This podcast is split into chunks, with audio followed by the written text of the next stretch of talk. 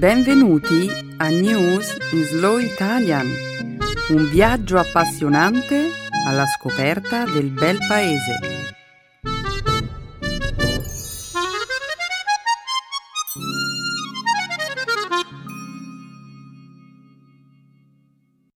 Oggi è giovedì 14 gennaio 2016.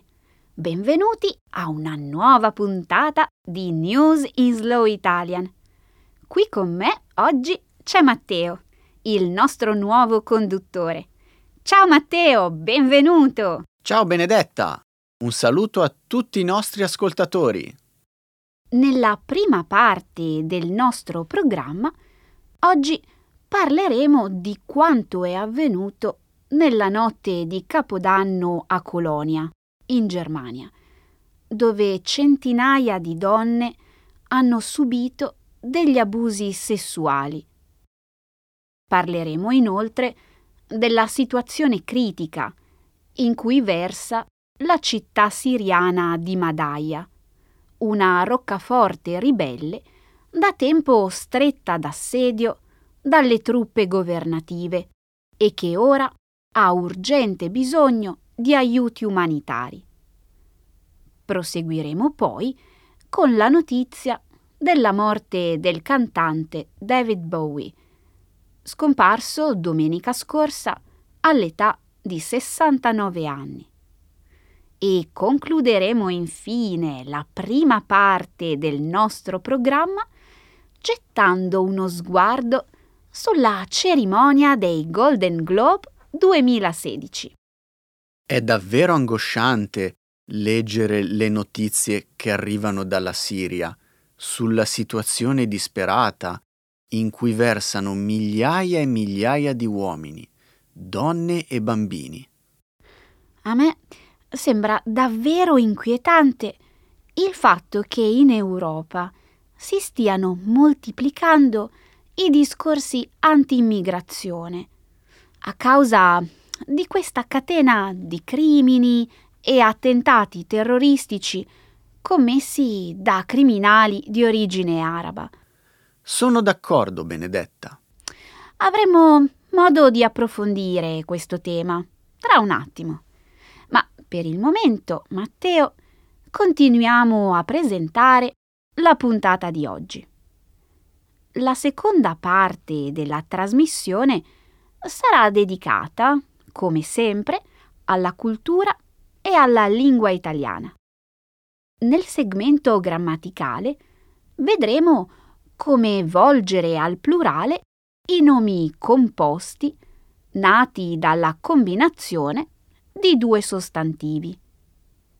Infine, nello spazio dedicato alle espressioni idiomatiche, impareremo a conoscere una nuova locuzione. Avere del un po' di sale in zucca.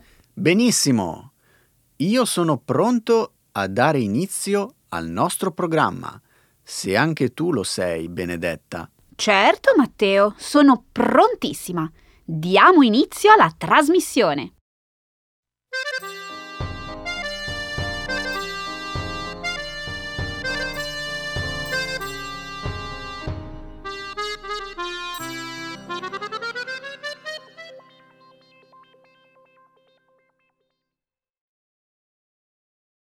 Germania ancora sotto shock dopo le violenze contro le donne della notte di Capodanno. Oltre 500 denunce, 40% delle quali aventi ad oggetto abusi sessuali, sono state presentate nella città tedesca di Colonia, in seguito ai festeggiamenti della notte di Capodanno. Le aggressioni si sono concentrate nella zona della cattedrale e in prossimità della stazione ferroviaria centrale. Un rapporto ufficiale è stato diffuso lunedì scorso dal ministro degli interni dello Stato della Renania settentrionale Westfalia, Ralf Jäger. Secondo il rapporto, Nella notte del 31 dicembre, circa mille uomini di origine nordafricana e medio orientale si sarebbero raccolti nel centro di Colonia. In seguito, secondo la ricostruzione dei fatti diffusa da Jäger, si sarebbero formati numerosi gruppi di dimensioni più piccole, che sotto l'influenza di alcol e sostanze stupefacenti avrebbero circondato le donne che si trovavano nella zona, minacciandole e attaccandole fisicamente. Le persone attualmente indagate dalla Polizia di Stato in relazione alle violenze sono 19. Tra gli aggressori non figurano cittadini tedeschi. Dieci dei sospetti sono richiedenti asilo, nove dei quali sono arrivati in Germania dopo il mese di settembre dello scorso anno. Nelle giornate di sabato e domenica sono state organizzate diverse manifestazioni antimigranti. Alcuni uomini di origine pakistana, siriana e guineana sono stati aggrediti da gruppi di cittadini tedeschi nel corso di una serie di azioni ritorsive. Per quanto i crimini commessi a Colonia siano stati deplorevoli, nulla può giustificare la scelta di azioni ritorsive contro gli immigrati. Molte persone vedono un legame tra le violenze di Colonia e le recenti ondate migratorie. Secondo il rapporto del Ministero, la combinazione tra violenza sessuale di gruppo e furto non era mai stata osservata in Germania prima di quest'anno. Lo stesso anno in cui circa 1,1 milioni di richiedenti asilo hanno fatto ingresso nel paese. Beh, in questo caso posso farti un esempio che non ha nulla a che fare con gli immigrati. Le aggressioni sessuali che hanno avuto luogo al Cairo nel 2011, all'epoca della rivoluzione egiziana. Come probabilmente ricorderai, in quell'occasione molte donne che si trovavano in piazza Tahrir per partecipare alle manifestazioni vennero improvvisamente circondate da decine di uomini. Ricordi le testimonianze di quelle donne che raccontavano di essere state palpeggiate e aggredite fisicamente? La dinamica che hai descritto è nota con il nome di Ta'arrash Gamea, un'espressione che in arabo significa molestie sessuali di gruppo. Matteo, è una cosa ripugnante, ma non coincide completamente con quanto è successo a Colonia. No? Una delle teorie che circolavano all'epoca al Cairo è che fossero stati i fratelli musulmani ad organizzare gli attacchi per dissuadere le donne dal partecipare alle manifestazioni. E ora? Non lo so, ma c'è una teoria che sostiene che se si vuole creare una frattura all'interno di una società, si deve cominciare prendendo di mira le donne. Così facendo, infatti, si crea una reazione di allarme nella popolazione maschile. In questo momento, Matteo, l'Europa dovrà fare tutto il possibile per trovare un equilibrio tra la tutela dei suoi cittadini e la solidarietà verso i migranti.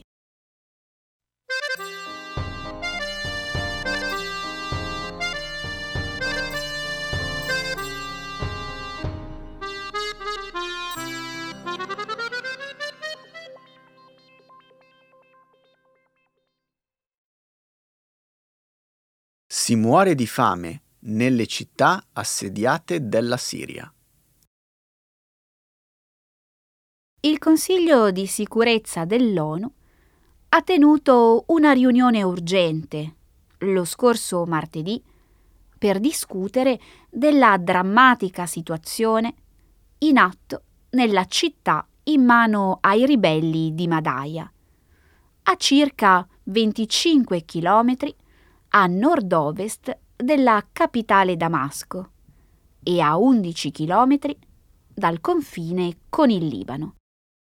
Dallo scorso mese di luglio, Madaya è stretta d'assedio dalle forze governative siriane e dai loro alleati libanesi del movimento islamico sciita Hezbollah. Secondo fonti ufficiali dell'ONU, che sostengono di aver ricevuto informazioni credibili, secondo le quali moltissime persone starebbero attualmente morendo di fame, circa 400 persone hanno bisogno di essere urgentemente evacuate per ottenere cure mediche. Lunedì scorso un convoglio di aiuti umanitari ha portato cibo, medicine, coperte, materiale per la costruzione di alloggi e sapone ai 40.000 residenti della città. Si tratta della prima consegna di aiuti ammessa all'interno della città di Madaya da metà ottobre. Analogamente critica la situazione a Foà e Chefraia. Sono infatti circa 20.000 le persone intrappolate all'interno delle due città, occupate dalle forze ribelli dallo scorso mese di marzo.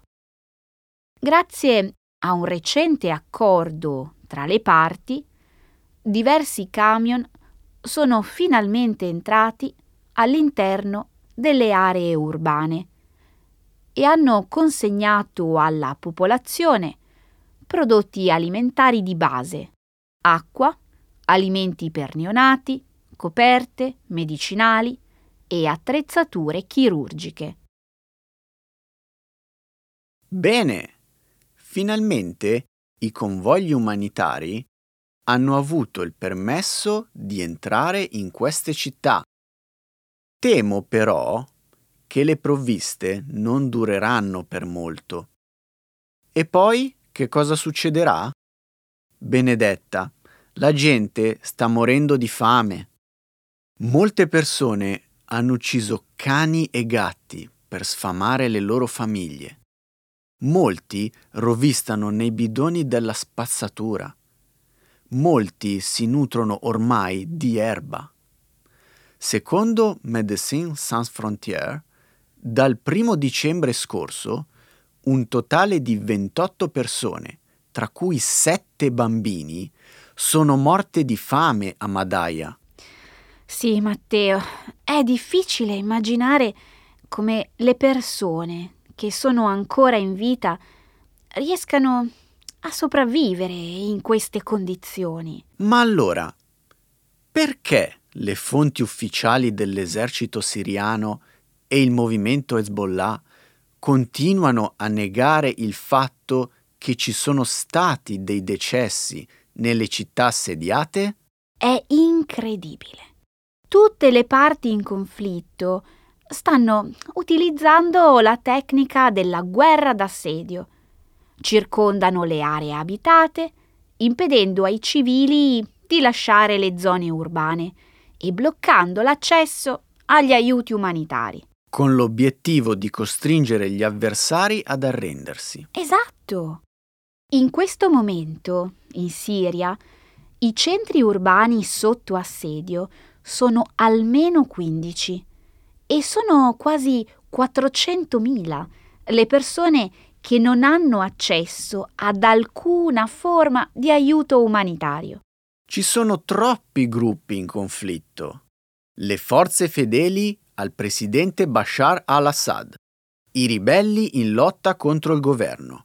I militanti jihadisti dello Stato islamico. E in Siria è in atto una feroce guerra civile.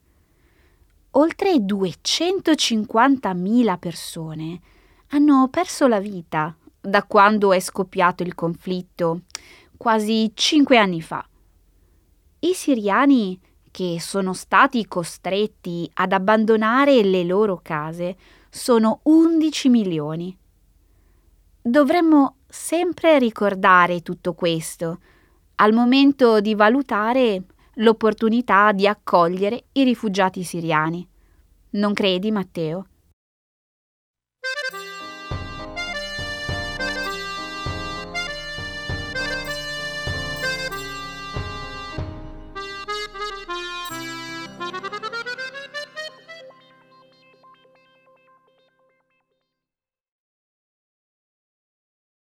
David Bowie muore all'età di 69 anni.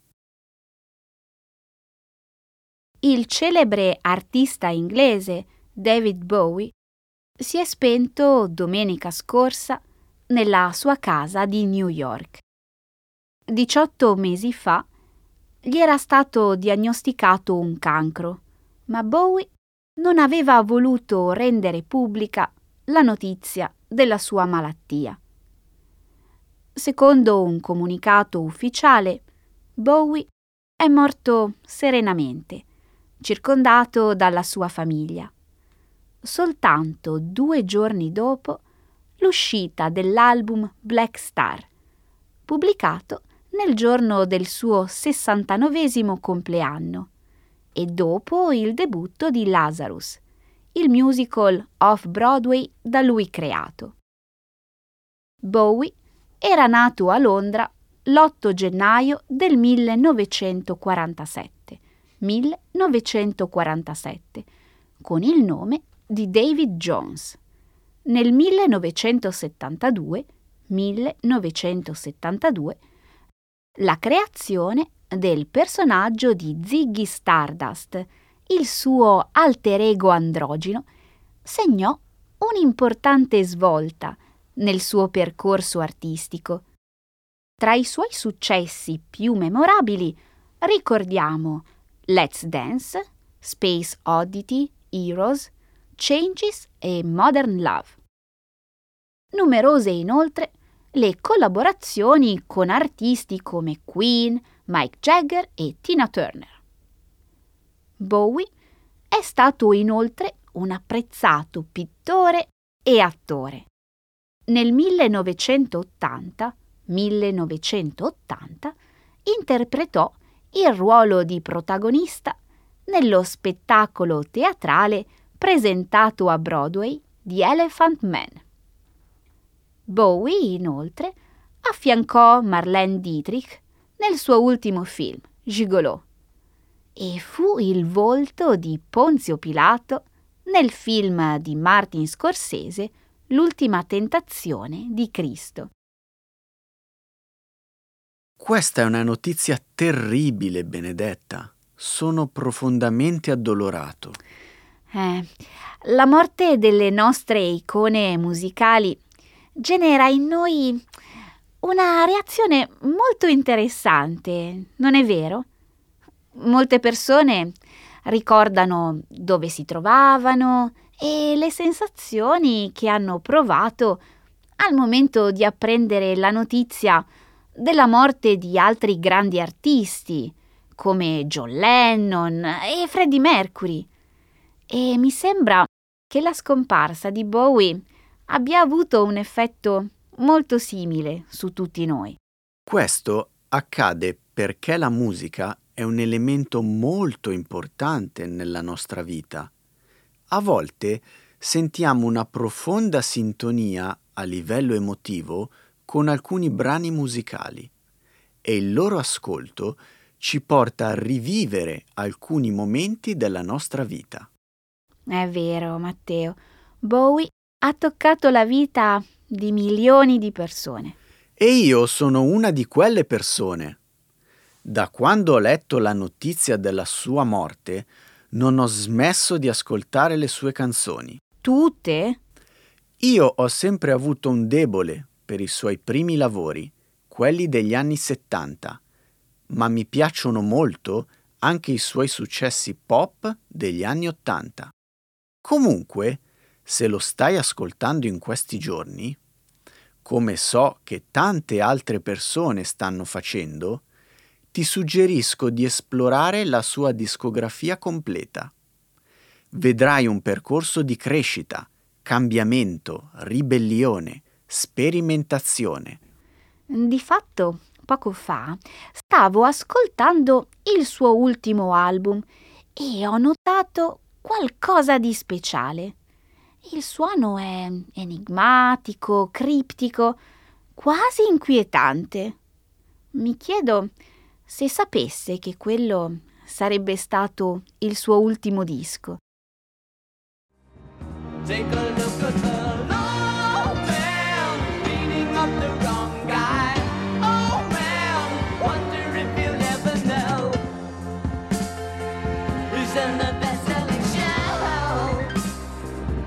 At the long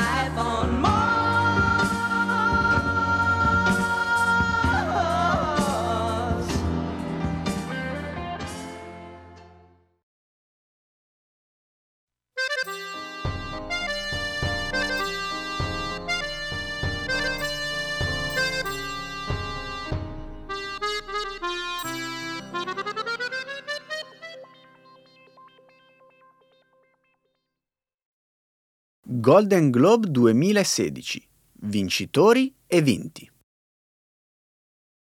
Le più famose star di Hollywood si sono riunite domenica sera per partecipare alla cerimonia dei Golden Globe, nella quale sono state premiate le migliori performance televisive e cinematografiche dello scorso anno.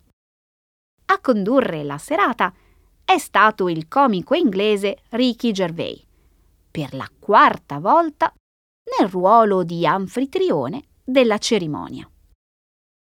La stella della serata è stato Revenant, Redivivo, un thriller d'avventura che racconta la storia di un esploratore che viene attaccato da un orso. La Hollywood Foreign Press Association ha dedicato al film tre premi. Miglior pellicola nella categoria drammatica, miglior attore drammatico per Leonardo DiCaprio e miglior regia per Alejandro Ignarritu, che l'anno scorso ha conquistato l'Oscar per la miglior regia con il film Birdman. L'ultimo lavoro di Ridley Scott, sopravvissuto The Martian, ha vinto nella categoria miglior commedia o film musicale, conquistando poi un ulteriore premio per il suo protagonista, Matt Damon. La star di Room, Brie Larson, è stata premiata come miglior attrice in un film drammatico, mentre Jennifer Lawrence ha vinto come miglior attrice nell'ambito della commedia. Le categorie televisive hanno offerto qualche colpo di scena, grazie al vincitore a sorpresa Mozart in the Jungle, che si è aggiudicato due premi.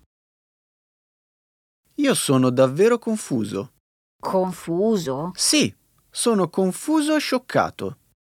Ok, continua. Dunque, Benedetta, The Martian, un thriller di fantascienza, è stato premiato nella categoria della commedia. Matt Damon ha conquistato un Golden Globe nei panni di un astronauta che cerca disperatamente di sopravvivere mentre si trova intrappolato su Marte. Dovrebbe essere una cosa divertente. C'è qualcosa che non capisco? The Martian è un film drammatico, con alcuni elementi umoristici, a meno che tu non voglia dire che si tratta di una commedia, che di tanto in tanto vira nel territorio del dramma. C'è un vero e proprio dibattito su questo tema e lo puoi seguire online. Tu hai visto The Martian? Uh, no, Matteo, ma ho intenzione di vederlo presto e poi mi unirò alle discussioni online. Allora, dimmi, finora quali sono i film che ti sono piaciuti di più? Mi sono piaciuti molto La grande scommessa e The Danish Girl. Ma purtroppo non hanno vinto nulla.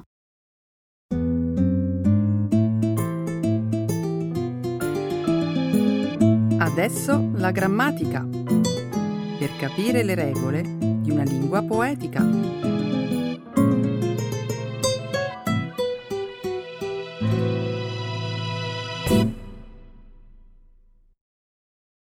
Pluralizing compound nouns. Nouns plus nouns. Il primo gennaio del 2016 è stato, tra i capodanni, un giorno speciale per gli italiani e soprattutto per le donne. Sapresti dirmi perché? Non ne ho la più pallida idea. Che il primo gennaio sia un giorno di festa. Beh, questo lo sappiamo tutti. In questo giorno l'italiana Fabiola Gianotti ha assunto ufficialmente il suo incarico come direttore generale dell'Organizzazione Europea per la ricerca nucleare. Parli del CERN di Ginevra? Esatto, il più grande laboratorio al mondo di fisica delle particelle. Non mi dire che non lo sapevi. Certo che lo sapevo. È solo che quando mi hai fatto il nome della Gianotti, inizialmente non l'ho riconosciuto. Non pensi che questo sia un grande riconoscimento, nonché un motivo di orgoglio per tutti gli italiani e soprattutto per le donne che lavorano nella scienza? Senza dubbio. Purtroppo, nella fisica, come in tanti altri settori, esiste ancora una certa disparità tra uomini e donne che svolgono ruoli direzionali soprattutto nelle buste paga. Ben detto. Dovremmo ricordare però che anche altri italiani prima di lei hanno ricoperto questo ruolo di grande prestigio. Prima il Nobel Carlo Rubbia e poi Luciano Maiani. Sei bene informato, bravo. Da quest'anno dunque possiamo vantare ben tre connazionali alla guida del CERN. Sì, sei davvero brava a fare i calcoli. Come sei spiritoso.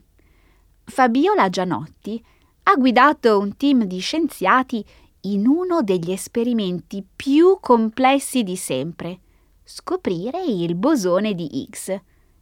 Ne hai mai sentito parlare? Ovviamente. Se ricordo bene, questi studi avrebbero a che fare con la teoria del Big Bang. Sì, esatto. Secondo il modello cosmologico attualmente dominante, dopo l'esplosione, il campo di Higgs avrebbe subito un processo di condensazione. Non esiste una spiegazione più semplice? Qual è il fine ultimo di questi esperimenti? In altre parole, oggi gli scienziati del CERN stanno cercando di spiegare come l'energia si sia trasformata in materia. Ti piace adesso questa risposta? Ah, già. È per questo che in Svizzera hanno costruito quell'aggeggio sottoterra. Quell'aggeggio, come lo chiami tu, è il più grande acceleratore di particelle al mondo, ovvero il grande collisore di hadroni, che sono particelle subatomiche. Quanto sei pedante. E va bene, starò più attento la prossima volta a chiamarlo collisore. Cambiamo argomento ora. Che cosa mi sai dire sulla vita di questa scienziata? Mm, non so molto della vita privata della Gianotti. Ho letto che è nata a Roma nel 1960. 1960 da padre piemontese e madre siciliana. Il primo era geologo, la seconda letterata. L'amore per la scienza, dunque, ha vinto sulla letteratura. Sembra che sia stata colpa di Marie Curie e di Einstein. Sono stati infatti i loro capolavori a convincerla a studiare fisica. In che modo? La lettura della biografia della scienziata polacca e gli esperimenti di Einstein sull'effetto fotoelettrico sono stati una potente fonte di ispirazione per la Gianotti quando aveva solo 17 anni. Ma pensa un po'. Io a quell'età, invece, leggevo giornali sportivi e facevo solo i cruciverba. Ecco le espressioni, un saggio di una cultura che ride e sa far vivere forti emozioni.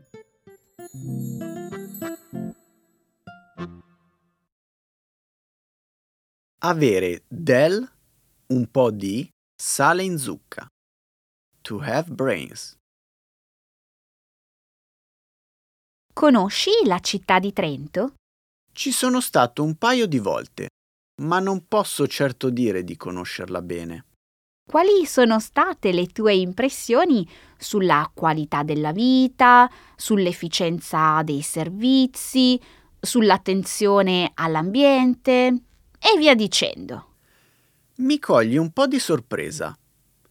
Ho visitato Trento da turista e non ho fatto molta attenzione a questi particolari. E dai, cerca di fare uno sforzo. Sono sicura che se hai un po' di sale in zucca, qualche particolare ti tornerà in mente. Ma da quel poco che ho visto, la qualità della vita mi è sembrata abbastanza buona. Dai, dimmi cosa bolle in pentola. Perché stiamo parlando di Trento? Perché un sondaggio ha rivelato che tra le città toccate dal tour Panorama d'Italia, Trento è il luogo in cui gli italiani andrebbero più volentieri a vivere. Aspetta un attimo. Prima di andare avanti, se avessi un po' di sale in zucca, mi spiegheresti cos'è il Panorama d'Italia. Oh, che sbadata! Pensavo sapessi cos'è. Rimedio subito. Mi riferivo al famoso settimanale Panorama, che si è messo in viaggio per raccontare l'eccellenza italiana. Si tratterebbe dunque di un documentario? No.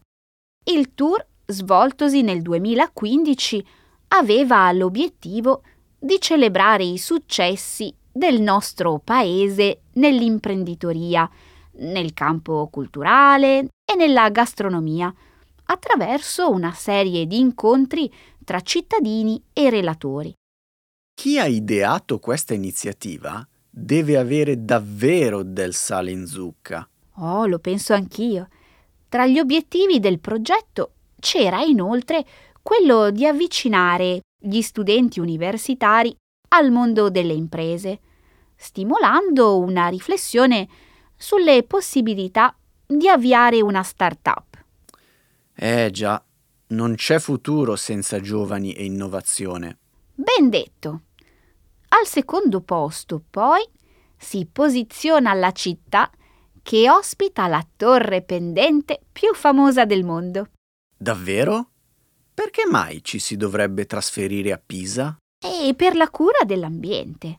La città è impegnata da tempo nella lotta per ridurre al massimo l'inquinamento prodotto da polveri sottili, puntando sui trasporti pubblici, le aree pedonali e la creazione di zone a traffico limitato. E quale sarebbe l'alternativa? O meglio, quale città si piazza al terzo posto? Modena, la capitale italiana dell'industria delle macchine di lusso e delle moto sportive. Adesso dimmi, tra queste tre, qual è la tua città preferita? Beh, essendo un appassionato di automobili, con un po' di sale in zucca sceglierei certamente Modena, Sarebbe un sogno lavorare per la Ferrari. Io invece preferisco Trento. Gli italiani l'hanno scelta per le bellezze ambientali e le opportunità lavorative che offre ai giovani. Ok. Vuoi davvero vivere a Trento? Bene. Allora supera il test dello scioglilingua più famoso d'Italia. Facciamo una prova. Cerca di essere rapida. Va bene, comincio. 33 trentini entrarono a Trento, tutti e 33 di tratto in tratto trotterellando. Andava bene, vero? E dai, che c'è? Non sei d'accordo? No, era terribile, ma non fa nulla. L'importante è averci provato.